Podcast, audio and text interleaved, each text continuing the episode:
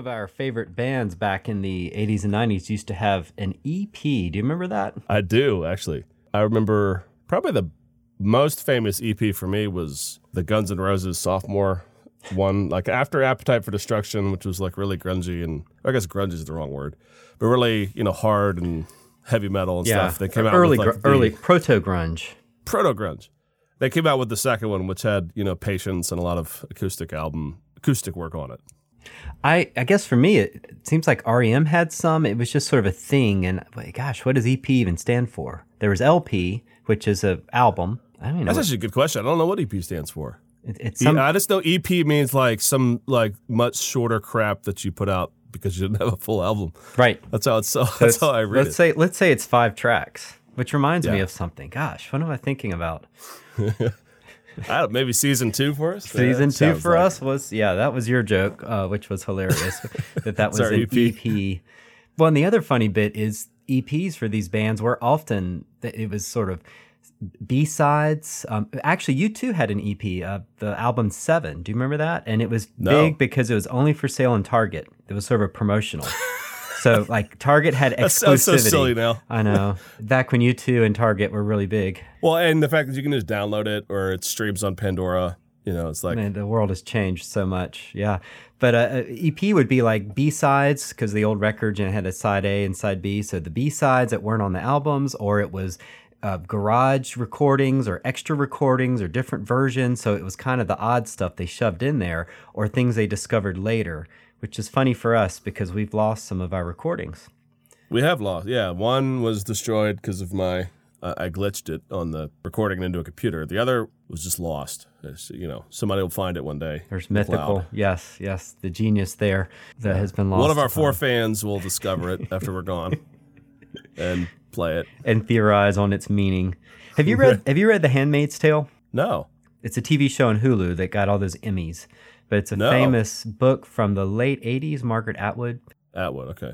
It's really really interesting for all sorts of reasons, but it's basically a violent theocracy takes over America and does this Old Testament type law. But the interesting bit is at the end, it's several hundred years in the future, and it's scholars debating the authenticity of the actual story itself. It's kind of Oh. cool. It's like a fast forward later, which reminded me did you ever see um, AI, the Stanley Kubrick movie that Steven Spielberg finished? Yes. Remember that ending had a similar thing. Like the robot is discovered much later, and they're trying to figure out what it means. Like he's at the bottom of the ocean or something like that. Yeah, he waits for uh, it's uh, alien life comes and finds him. Alien life, is- that's what it was, yeah. and they discover him. And so yeah, there is that weird bit of the work of scholars, which is debating what something means when they've lost its surroundings. Yeah, there's uh what's the is the Romance of the Rose the, the, or the Rose? Oh, who's the Italian The name of the rose, yes, uh, the movie. the, and the- yeah, that's very similar. You know, I only saw the movie, but I think I did see that referenced. That later it, it itself comments on itself, basically. Yeah, it's it's later people. Ref- yeah, it was the semiotics, which is the guy's whole thing. It's how do you understand meaning when you're out of that context. That's interesting though. I, I, I have not seen that. I hadn't even heard of it. You hadn't heard of it. Big Emmy No. winner. Yeah, really interesting. And it's where there's a declining birth rate. And so society, it, it's globally. And I think in the, it kind of hints that it's an environmental cause, but that leads to a civil war and a takeover in America and this religious regime. It's kind of all about totalitarianism and things and religion. There's a lot of that coming out. There's a lot of that. There's the one about the Nazis. If the Nazis had won, yes. um, that's a good, that's a- that's an Amazon. Um, yeah. The, uh, the man in the high tower. High Tower, which is a which is an old, actually an old story. It's from the 50s, I think. Yes. Um, Philip K. Dick. Philip K. Dick. Yeah. Yeah, it's a uh, like a short story. Doug Hume read it actually. Was talking about it. I need to read it. apparently, I mean, people that are way deep into this type of genre, most of the sci-fi plots that we think are so unique and new and things are the work of like four or five main voices and writers from that period. Philip K. Dick is one of them. Mm-hmm. So, who's the guy that did all the Alien movies? Ridley Scott. Ridley Scott did it first, and then James. Ridley Cannon. Scott. Yeah, Ridley, Ridley Scott. Scott. Ridley Scott. So Ridley Scott had a uh, on the Science Channel. This is years ago, probably about five, six years ago. Ridley Scott had a thing where he was. It was this kind of noir documentary where he's sitting at a table like coloring. I kid you not. He's like drawing with markers, uh, and he's apparently a good artist. But he's drawing all these these images of sci-fi movies and plots, and they do like descriptions of certain themes from like Philip K. Dick, and he describes how like the totalitarian one is from him or something, and the Blade Runner story comes from one of these guys that he took and adapted. Is the whole idea of technology and if it becomes so human, more human than human, as the Blade Runner story commented on. So it's this idea that there's only so many sci-fi plots that are all lenses into ourselves or lenses into where we're going. That's the main trope there. But that the stuff we think is so new, like Man in the High Tower or something about a totalitarian regime, it's been commented on since you know the 40s, 50s, and 60s. Yeah, that's right. Um, it- anticipating where things are going, but also they're really writing about the present. Uh, I think it was Warren Ellis. They are, yeah. Is was the first one to that I knew that said that. Although I think it's an old idea that science fiction is really about the present. It's just in the guise of the future, as you're saying. So they're seeing the trends then, and and they're noting it. Which is funny because you wouldn't say that about historical fiction. Very often, historical fiction is about, hey, let's let's go to a time when things are so different. The at least the the, Yeah, yeah, the you're saying. connections to the present. It's, really interesting. That is weird because that that historical fiction's really Escapism almost. Yeah. I mean, you still, there's still certain assumptions and ideas and interests at work, but yeah, you're right. It really isn't so much about the present as, as, and weirdly, it's more escapist than science fiction. Or if it's about the present, it's more what we've lost. So the Master and Commander movie that came out in the 2000s. I remember some folks were reading that back then. It's just, it's a long series of books. Uh, the first of which I think is Master and Commander. I tried to read it. It's very, very dense. The jargon is very much from whatever. I think it's from the 19th century back then, and it's just very, very deep into that world. And everyone's far more heroic than you ever expect to find in the modern world.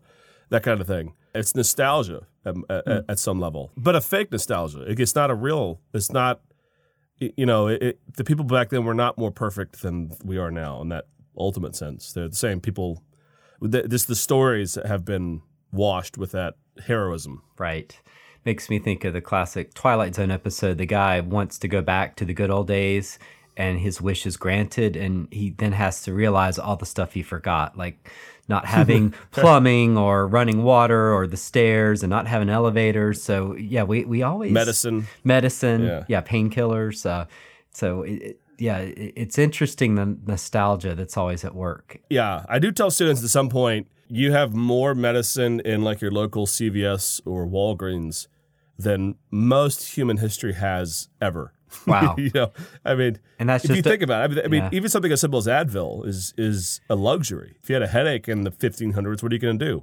Just sleep it off. You, Yeah. you- you can't do anything really. Hit Um, yourself in the head with a brick. chew that opium leaf that just came over from the New World. That's about it. Right, a whole different world. Well, the EP and uh, thinking about our second season and segue bell, ding ding ding.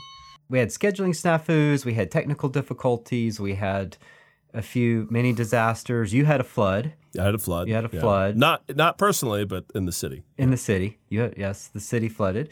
Still hilarious to me that I pictured you sort of on top of the roof, Just yeah. having written "Save Me" on on the top of the. And in reality, you were at home just watching Netflix, but because you were I'm just, totally yeah. fine. I didn't even lose power. Yeah. Didn't even lose power, which is the key. And uh, so all those things led to a brief season two for 2017.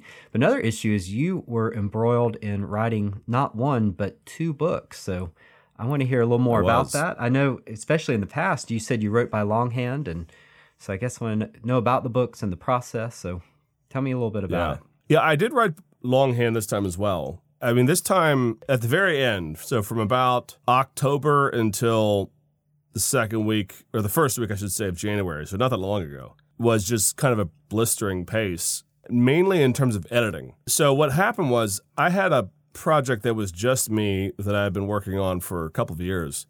Uh, By working on, I mean just you know thinking up the idea, slowly pitching it to the publisher, working out chapter ideas, that kind of a thing. Really kind of big picture. That about a year and a half ago got greenlighted, got accepted.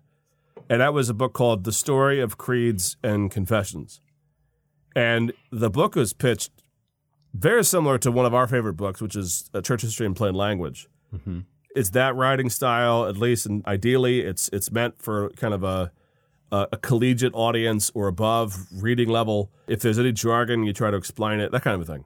And as the title suggests, it's looking at creeds and confessions, but not simply the few creeds from the early church and the, the few confessions from the Reformation, but rather kind of telling church history from the vantage of the church gathering to define itself in various localities. Hmm, so mm-hmm. Nicaea. So instead of great people, great books, it's it's big documents that have shaped, frankly, that some churches still say in their worship today. And that came out of teaching. I, I recognized when I was doing Reformation that I could say, okay, there's Protestantism, big big P, you know, kind of a big umbrella Protestantism. But people were really interested in okay, what what's the difference between a Methodist and a Calvinist, or between a Lutheran and a Baptist, or they wanted to know those more finer details. And often, just simply the biographies of the leaders of these groups wasn't enough. But when you held out their confessional standards, you say, look, you know, Luther has this view of the sacraments, so Lutheranism does. Methodists have this, and so therefore uh, Wesley did, therefore the Methodists have this view.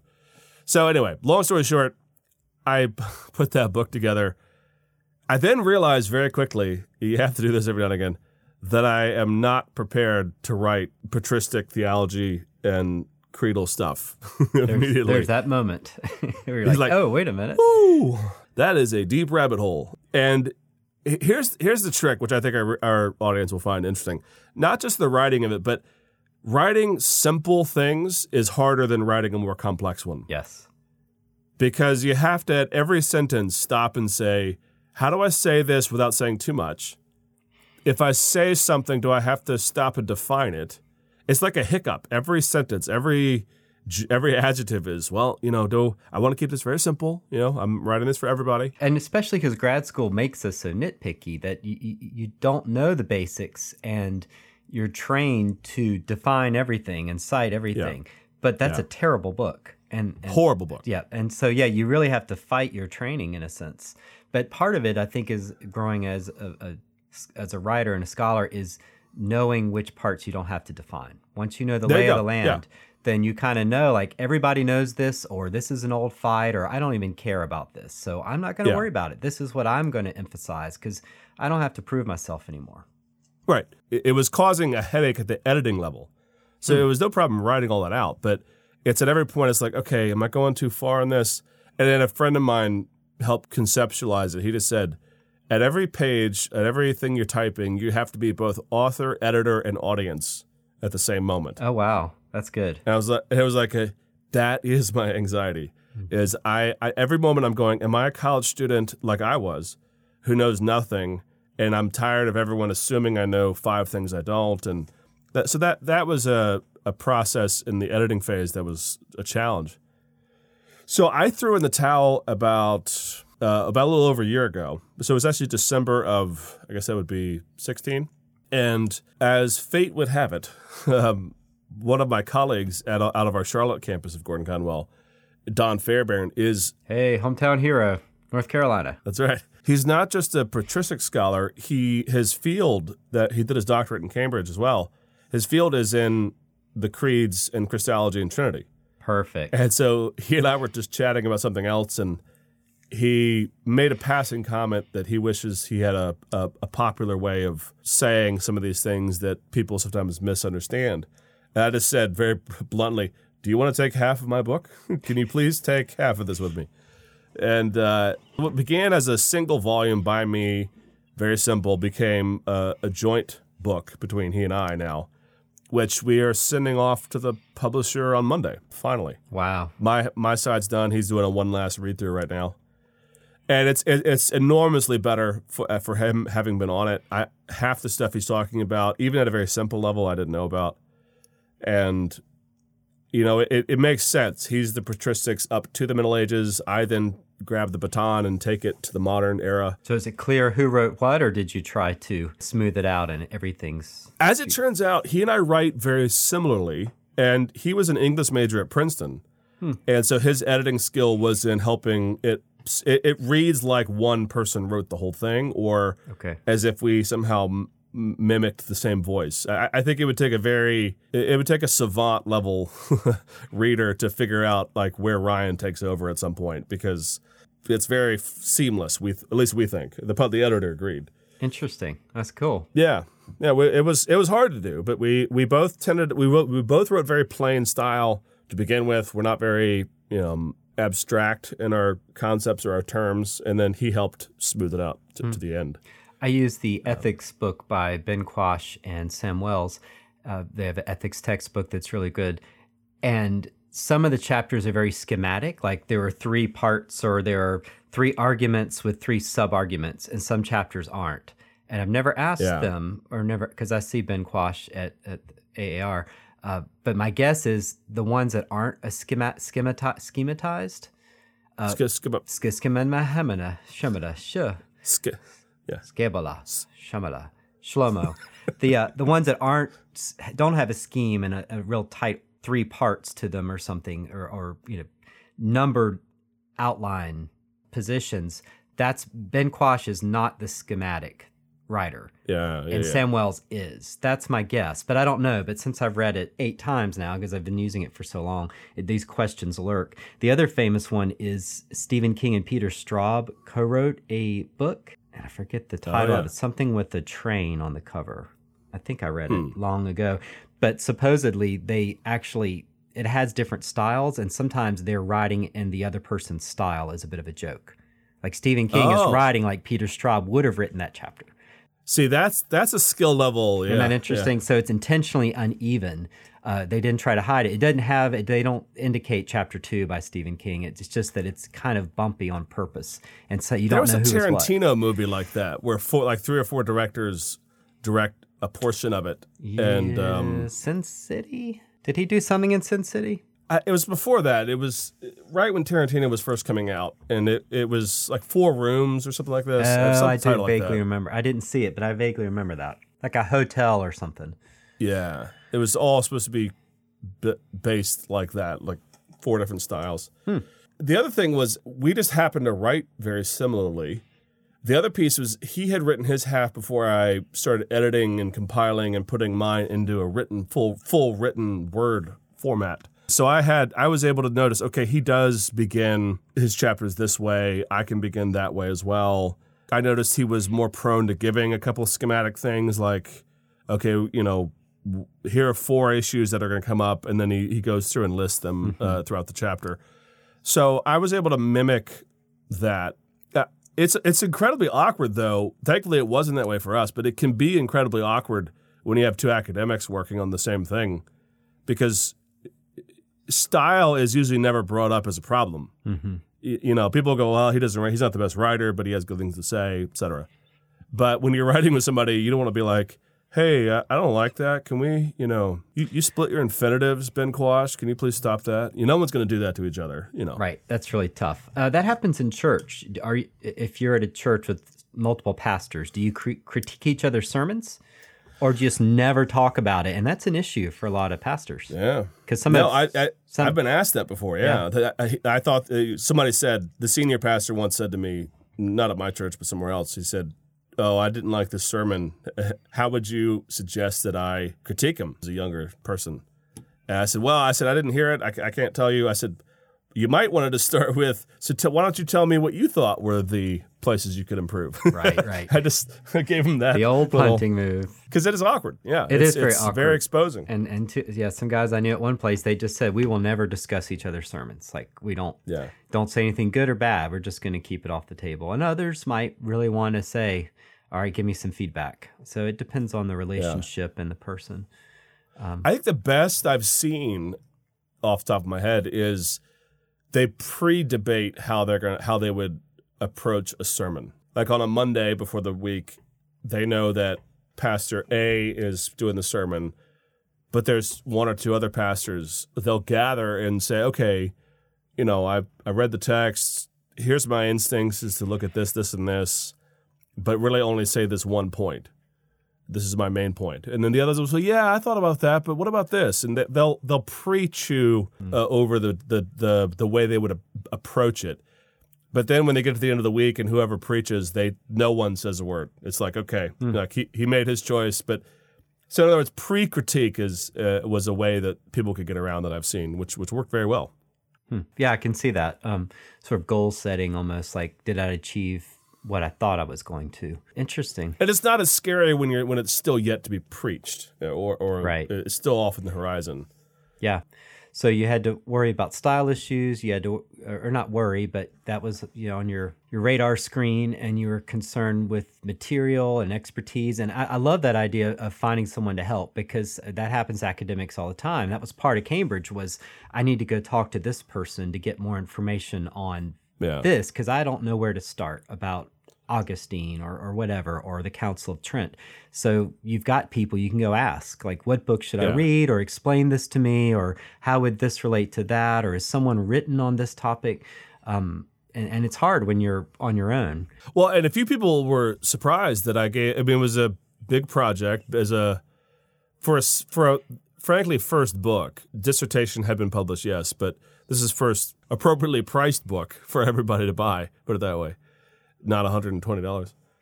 But for the for first book, I mean, it was it's a four hundred pager, so it, it's it's a it, it it has a lot of umph to it, and you know it's with Baker. It's a great publisher, wonderful first book, really. And people were surprised that they gave up half of it. Gave up, what do you mean gave up half of it? Well, like I, I, I brought in a co-author. Oh, oh. So versus just asking for some books and doing it myself, and you know, let the chips fall where they may. Mm-hmm. And I, I don't know why that uh, that never really occurred to me. I, I wanted the book to be as good and as helpful as possible. And if that meant that I don't, if I shut up and let the patristics person talk, then Mm-hmm. then so be it. Um, I, I, that was always my instinct. Well, the secret of one one of the many secrets academics is there are some amazing egos in the room. So I can imagine many people just kind of the ego of the scholar you just don't want to share Yeah. unless you know you're the corner store kind of like you know you're the corner at this at the uh, at the mall so sometimes you'll see a big name with a co-author because they don't really care at that point Right. but but other Right. than that yeah i can see people not wanting to share the glory but but you're right that in service of the material in the book you should totally do what the book needs Yeah, and I think because it began as a pedagogical book, like how can I help students understand the history of theology? I was more thrilled to have somebody that would actually explain patristic theology better. mm-hmm. I mean, for example, the the later ecumenical councils that debate icons and uh, all the stuff that Protestants like. We stop after Chalcedon, our conversations. He had all these chapters uh, where he just very quickly walks through that stuff, and I'm like, "Oh, thank you. Uh, this is this has been enormously helpful." is that all that the iconoclastic controversies the 800s exactly? Yeah, yeah. That's all I know about them. I just know that they existed. So yeah, that would be really interesting because that's definitely comes back. Those topics, Yeah. Puritans and all that. And the East West Schism, I mean, the Fairbairn, the, the co author with me, had been a professor and a missionary in Romania. So he has good familiarity with modern Orthodox folks. He was able to add so much to the book that I never would have been able to add myself. And so I think the book was better for it. It also, though, led to a problem, which was I, I said yes to a second book at the same time, which was dumb. Well, how did that happen, Sunshine? Well, well, this is the other lesson you learn. This is um, the first book was 400 pages, give or take. How many words? Uh, I think it's around 170,000. Yeah, I was gonna guess. I think Yeah. eighty thousand is usually about two hundred pages. So Yeah. So it's right around there. wow. And I gave up. So you re- you really wrote a full book. If you wrote eighty thousand, that's that's commonly a book, as I've understood it. So by writing half of one hundred and seventy thousand, you wrote a book. That's You right. didn't write forty thousand. Wow. I was supposed to write all of that, and so I gave up half of it. At which point, a friend uh, uh, who has a, a series with Zondervan, a, a, an even more uh, basic series called No, the No series, K N O W. He had seen a blog I had done on the anniversary of the Erasmian New Testament, where I said, you know, here's why it's important. We knew very little Greek and all, just kind of like quick stories for everybody. Uh-huh. And he just said, you know, it'd be neat to have a, a history of the Bible that looks at it as a history of a, a physical book, you know. Right. And he said, you stand in front of a Sunday school and you hold up a leather bound volume. That book is that's a very unique version of a Bible that has not been the way the Bible has been produced for most of its history. And he said, you know, those onion skin pages, the paper, that that's that's very hard to pull off mm, just in terms of technology. He said it'd be great to see a, a history like that. And he said, you know, a, a, real simple 130, 140, maybe 150 pages uh, of a short little book for very beginner lay audiences, people that are not even pursuing degrees. And he, here was my dumb thinking. I said, okay, well, in my head, I've given up a, a large portion of one big book and I can say yes to a much shorter, simpler book on the history of the Bible. That it's called How We Got the Bible, will be its title. It's basically saying, okay, let's talk about how the Vulgate was created. Let's talk about the Apocrypha. Let's talk about Luther's Bible, the KJV. Very, very sort of one hit chapters. You know, the Wycliffe Bible and his critique. Just basic stories. In my head, I thought, well, okay, I gave up a big chunk. I'm saying yes to a, a much smaller number of pages to be added and it should be no big deal. wah, wah. Yeah, that's how all bad Ryan stories start. Bad Ryan story. What happened was I didn't account for the fact that writing two different things is very, very taxing because you get into a groove when you're writing and working on one piece, and then to switch, it it, it, could create a challenge, which is your it takes you a little more time to build up steam when you're editing that piece. So I had two mountains of handwritten materials that I was ready to edit into these books. Needless to say, by the end of December, beginning of January, I was pulling some all nighters to wow. to finish the editing because it was it was mainly the judgment calls. Okay, what what remains, what goes out, what do I want to keep? What you know, I need to whittle this down. You'll be happy though. I do start the Bible book with a um, Abbott and Costello reference. Oh, that's good. That's good. Good way to. It's the who's on first piece. Mm-hmm. I, I tell this. I say who's on first. You know, obviously the joke is Abbott doesn't understand the jargon, or else he'd he'd get the the point. And you know, a lot of these things about even the word apocrypha, no one knows what that means at a basic first level in Sunday school. So here's a short little book on it. So that's good. That's a good opening. Draw them in. Draw them in. Yeah, and and going back to this idea of, of pitching the book you really do want to figure out who the audience is and and what assumptions you can make and what you know you want it to be a book that they're going to enjoy it's going to draw them in and um you know it's yeah. it, it, it's really you want to be aggressive in a little way but not annoying so yeah, the to- yeah. tone is really important, and and the books I've enjoyed had the right tone, they had the right feel. In fact, going back to Shelley's uh, church history and, and, plain language, I used that again last semester, and students really liked it. It's funny, yeah. I get I, I, get the best feedback of any book I use is that one. They're like, you know, I'm surprised how much I enjoyed the top, and it's church history. You know what a snoozer. Yeah. But um, sorry, no offense, you know, but no, don't take. But it, you know, it can be Screw if you get bogged. well, I well I discuss fantasy stories and literature. Uh, it's so easy for church history to get bogged down in the dates and the the, the technical things. And I yeah. think of Harry Potter. There's that one. I think it was a history of wizardry professor that died but his ghost just keeps going back to class. Do you remember that? One of their teachers is a ghost because he just won't, yeah. he just doesn't know he's dead. And, uh, yeah. you know, history is so invigorating and it's so crucial, but it's so easy to make it dry. And, yeah, very much. And uh, well, and this book was great too. It, it was even more of that exercise of I'm writing a book, for example, or writing a chapter on the the Old Testament. I mean, there are people that write 800 page volumes on that, and this isn't my expertise. But at some level, it was very freeing because I didn't have to care right. what the person who's writing an 800 page book will say. What are you going to say? I wrote 10 pages. you know, well, you didn't say enough. Well, duh but I'm saying something. What's the audience? I'm saying something. I'm truly thinking of my wife and my kids standing in front of a bookshelf of all the the 17 English versions of the Bible that we now have, mm-hmm. and probably more than that, and them wondering why do we have so many? And that's an interesting story. So I was just mainly uh, on that piece and not trying to write a scholarly argument about X, Y, and Z. And you always end up, I think, at the end writing a book that you kind of always wish had been written when you were around as a kid or a student right. or a beginner. And I think that's what this is. It's kind of like all the interesting stories that I wish I had known at the beginning. Yeah, because there's these great stories and and great concepts, and it, it, it's very hard to make it simple and lively. But that's the challenge, given certain types of book. I mean, we need the we need the 800 page introduction to the Old Testament. But we also need the the book that sees it in a larger conversation and part of a larger movement. And, and like you said, it's it's harder to write the simpler book. Uh, it, it's it would be much easier to write something on one verse or to write you know a big novel on something whereas you try to write a short story or you try to write a simple you know what is faith what is you know very simple things we take for granted Yeah. and Yeah. Uh, it's, it's much trickier than we think I found you'll you'll appreciate this. Very Tolkien-esque. I found an old Anglo-Saxon riddle because that's where Bilbo and Gollum do riddles in the dark. It's actually an Anglo-Saxon thing to tell these riddles. Hmm. And one of them, I'm just going to paraphrase it, but it it said, "Who am I?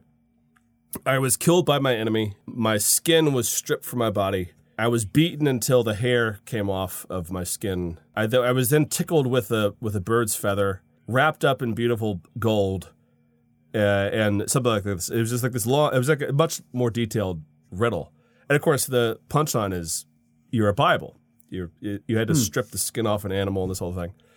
And I, it was a wonderful little intro after the Abbott Costello thing because I was able to say for an Anglo-Saxon person living in the Middle Ages, that's how they would conceive of a Bible. You have to kill an animal, take its oh skin. that's good yeah, Yeah, that's do all these things. interesting And then I, I said, I said we could almost update this now. I said, you know, I, I was I was an evergreen tree. I was pulped, you know, squashed and mashed until I was onion thin. And I did this whole thing about, you know, obviously a physical book. And then I had one. I said, or in the 21st century, we could update it. It could say, I'm a, I'm a series of zeros and ones. I, I do not exist in any Right. time and space. right Uh, I emit a blue light that keeps you awake at night, and I wish my kids would put you. You wish your kids would put me down at the, at the dinner table. Uh, it was some little joke I made or something. That's funny. But it's true. I Yeah. mean, you think about it just from the physicality of it. It's it's so different, and I think that was the where the story came from. Yeah, and and now as I'm aging in my eyes, I'm starting to. I don't quite need reading glasses, but I can see the benefit. Like I can get by without them, but if I put them on, I'm like, whoa, this is so much better. Yeah. And I I see the benefit of the Kindle or the iPad because you can make the font bigger. And Yeah, if you're reading one of these Brandon Sanderson type novels, it's so Yeah. much better not have to lug a 800 page book around. Uh, yeah. but- oh, very much. you know, it's just so nice to have it right there on your phone and you can read it in the waiting room or something.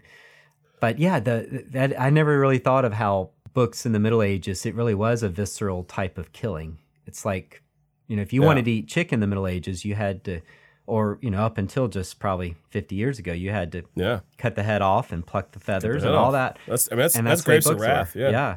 And um and we don't have that connection to the book being a real physical thing.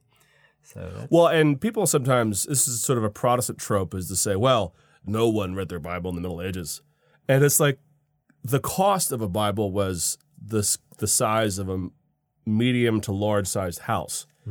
It took somewhere in the neighborhood of, of, of 500 to 1,000 animals, depending on what size animal, Huh. to get just enough pages to make a Bible. They would. Uh, the other thing is, it's interesting is we think of the Bible as one volume, but for most of history, they were multi volumes because thicker pages means you can't bind that much up at once. right. So they would have like the it, it was usually the Octateuch, the uh, Genesis through Ruth would be bound together, and then the rest of the Old Testament uh, narratives, and then the prophets, et cetera, et cetera. And you would have these, you know, you would say, what volume am I going to pull down? Which we don't ever really think of. And that had to impact your reading because it's not as if you could flip easily between the Yeah. volume. I mean, you could, but Yeah. it sort of invited you to read, I would think, Genesis to Ruth in, in a certain context because it's Yeah. right there in front of you. Huh. Wow. Yeah, and in fact, the West actually re re um, rearranged the ordering of the Jewish canon. So the Jewish Right. canon was arranged chronologically, usually. So Ruth was actually towards the end, uh, as well as Chronicles and some of the other books. Daniel's at the very end. They then got reshuffled to their chronological time. So Chronicles and Ruth get moved up to the uh, earlier portions of the Old Testament to just fit there because okay, that makes more sense in that volume to read it there. Right. Yeah, no, it's it's it's very strange. I mean, that, I think that's the stuff that got me on the second book idea. But that is in. Thankfully, that's that's almost done as well. That's already come back from the publisher with edit ideas, suggestions, and Wow. That was fast. It's already back. uh, that'll be out in September. I was told uh, some sometime around then. So, but that's a short little guy. Aw. And I, I tease you about your nerdery, and I partly do that because I'm one too. But I find it interesting that you don't you're not using some application or anything to sort of track or I mean there's you can go real deep on tagging and I really want to. I think what ends up happening is, well, there's two things that I think I, I here's a good way of thinking about it. So what did I learn in these processes? Because when you're doing a dissertation, you're just trying to survive. Right. Let's, let's just be honest. Two things. One is I really want to spend probably a good year or two just on my own on the side, working on grammatical complexity, mm-hmm. like like the good comple- complex grammar. I've always approached grammar as what not to do. Don't split infinitives. Mm-hmm. Don't you know leave dangling modifiers, that kind of thing. But working with Fairbairn on this first book, you know, he's an English major f- uh, from his younger days. Just noticing that he he always says, you know, people know what not to do, but they don't always think, why do I positively choose this style and to write in this way? And that then makes judgment calls on how you do transitions between paragraphs and things. And it just kind of inspired me to think I'd like to to, to do, do do a little bit more of that type of analysis. The other is what you're exactly what you're saying, which is some software opportunities. Th- I think that that would have been fine. I, I- never I never hit any snags where I was you know spending hours on footnotes because I was behind. But things like tagging it, table of contents, things like that, like very simple. For example, I have Nota Bene, I just haven't used it. it's classic. funny. Um, yeah. So I think I think the other thing is that I don't ever want to pitch a book and not have at least a couple of chapters sketched in my head or, or written out by hand. Because the book always ends up becoming somewhat different than you thought it would be. Right. And I, I would like to be able to pitch it more as what it will be than and that would take some little more a little more effort on the front end. Right. It, it shifts from being, I mean, it's always a, the proposal is always a bit of work of fiction, but at least it's more of historical fiction if you've got some of the chapters Yeah. written. Like you kind of know what's going to happen instead of it Yeah. being a, a leap in the dark that then you end up shifting somehow. So, wow. And it sounds like both books are really about Christianity as kind of a textual religion, which it is. That, Yeah. that, it, that it, it's a, it's a religion that has defined itself in creeds and words and kind of meetings and agreements and, and honing on the language and, and then also around a, a book that's been bound. There's a physicality, I think. That's probably the theme for my year. There's a physicality to it because I think historically, one of the things I hate the kind of disembodied mind approach. This, you know, what is what is the Lutheran synthesis of theology? I think that's an important question, but I care more about the the belching German in mm-hmm. Wittenberg who comes up with that along the way. Mm-hmm. And I always despise the Calvin biographies where he was kind of, you know, writing the institutes from birth, you know, always conceptually thinking in four four books, you know, kind of an idea. Right. I, I, I, I like warts and all. So I found that the history of confessions and creeds actually brought in a, sub, a sober look at doctrine and expression of theology that does change over time and changes its focus, but which has a warts and all picture. I mean, the hmm. Council of Nicaea with Constantine and all the kind of you know drama there. I mean, that, that that's a warts and all picture. But what what Nicaea says is important as well to think about. So yeah, and then the yeah the physicality of the Bible book. I guess I just thought that that would be an interesting story. Oh, yeah. Uh, back to the councils, I was surprised. I learned just a couple of years ago that some of those councils, we don't have the records from them. Like we have, I Yeah. guess, the creed, but what what actually, and it kind of makes sense that it was a long time ago and paper is expensive and they didn't have a stenographer. But it's also weird that these vital councils, we really, um, it's kind of like not having original copies of the Bible itself. We have copies of copies. Yeah, and, and yeah. it's kind of weird, but then it makes a lot of sense that that's how God works is through history and event, and so it it's never just falling out of the sky perfectly formed. Right, exactly. And, you know, th- things that come out of this book is, you know, we think of Chalcedon as a creed, but it's actually not. It it, it defies the term. It says it, it is a definition of how to read Nicaea. And actually, that's how it describes itself. Hmm. I didn't know that. Yeah, the, the Nicene Constantinople full version of that is actually written down at Chalcedon. Hmm. So that's where we see it first, the records. But it's the same reason, though. Papyrus is very susceptible to damage and uh, decay. Yeah, also, they they just sometimes wouldn't write things down because they just assumed everyone already knew them. Huh? Which, uh-huh. like, I, I, students always come to me in Church History 1 and they say, What are the best ancient books on practical spiritual formation questions?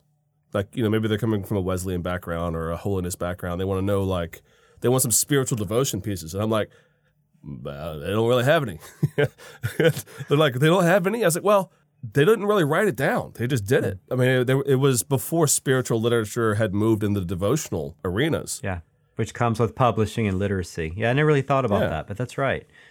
It requires a ability to publish cheaply and a literacy, or else it doesn't exist. And you know, we don't really. I don't think we understand what it's like to be in an oral culture, but I see it a bit Yeah. with the kids. Like kids can memorize things on a staggering level.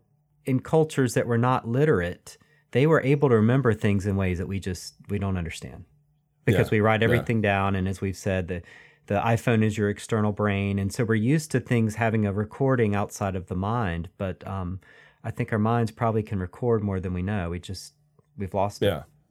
Well, a, a way of putting that is Luther's the first Bible that Luther owned himself was the, his own Bible that he had translated. Hmm. The Bible before that would have been too expensive.